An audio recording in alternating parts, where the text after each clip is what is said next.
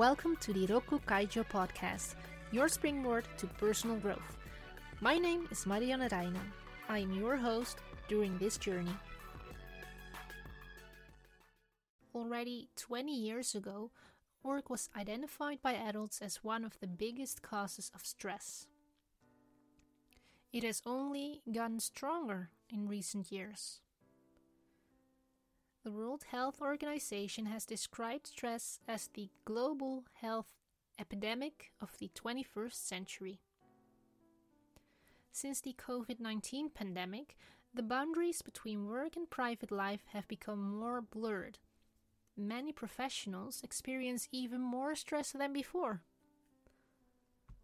The most resilient individuals and teams are not those who never fall, but those who fall, learn, and thrive. In an earlier episode, we discussed what resilience is, what misconceptions are, that resilience is a matter of recovery, and that there's also such a thing as too much of a good thing when we talk about resilience. We briefly discussed how resilience can be increased Cross, Dillon, and Greenberg, mentioned at the time, indicated that connections, our network, is perhaps one of the most undervalued resources.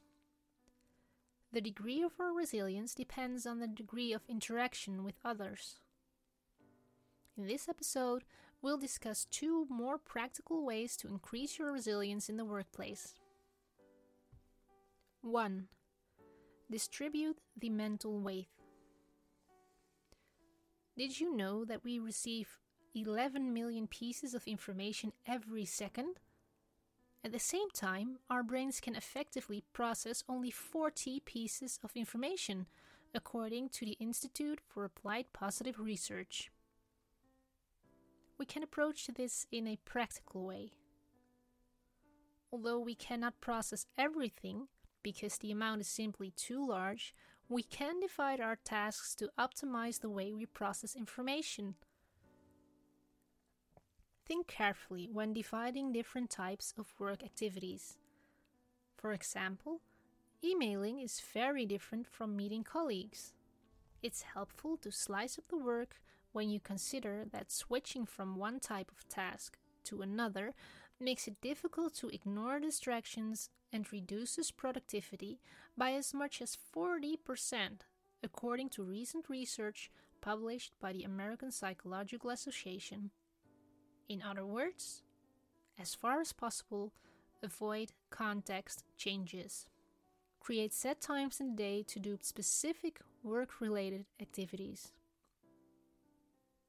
This has been referred to as serial monotasking by Rich Fernandez, CEO of Search Inside Yourself Leadership Institute.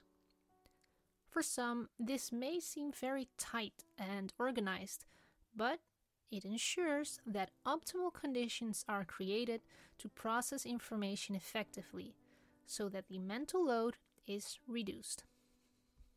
2. Take detachment breaks. During a working day, it is important to monitor the level of energy and productivity that we all experience. Mental focus, clarity, and energy cycles typically last 90 to 120 minutes. It therefore proves very useful to take even a few minutes away from our work to reset energy and attention. The late Professor Anders Ericsson shed light on this through research related to violinists. He found out that those who belonged to the top had their practice times tight, so also blocked, but with a maximum of 90 minutes followed by breaks. Research shows that balancing effort on the one hand with even a short time of relaxation on the other, to break free from those activities has the following positive effects more energy, mental clarity, creativity, and focus. As a result, our resilience increases during the working day.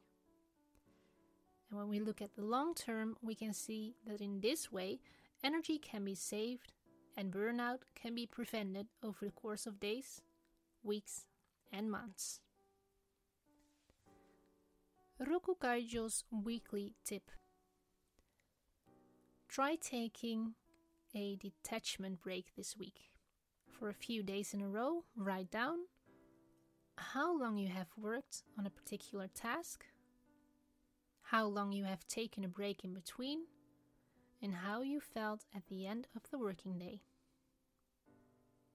Please let me know if you've got some value out of this. Next week will be the last episode on this series on resilience.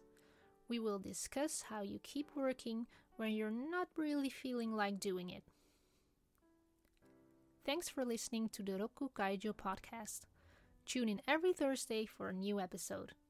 More information and the latest news can be found on the website rokku-kaijo.com.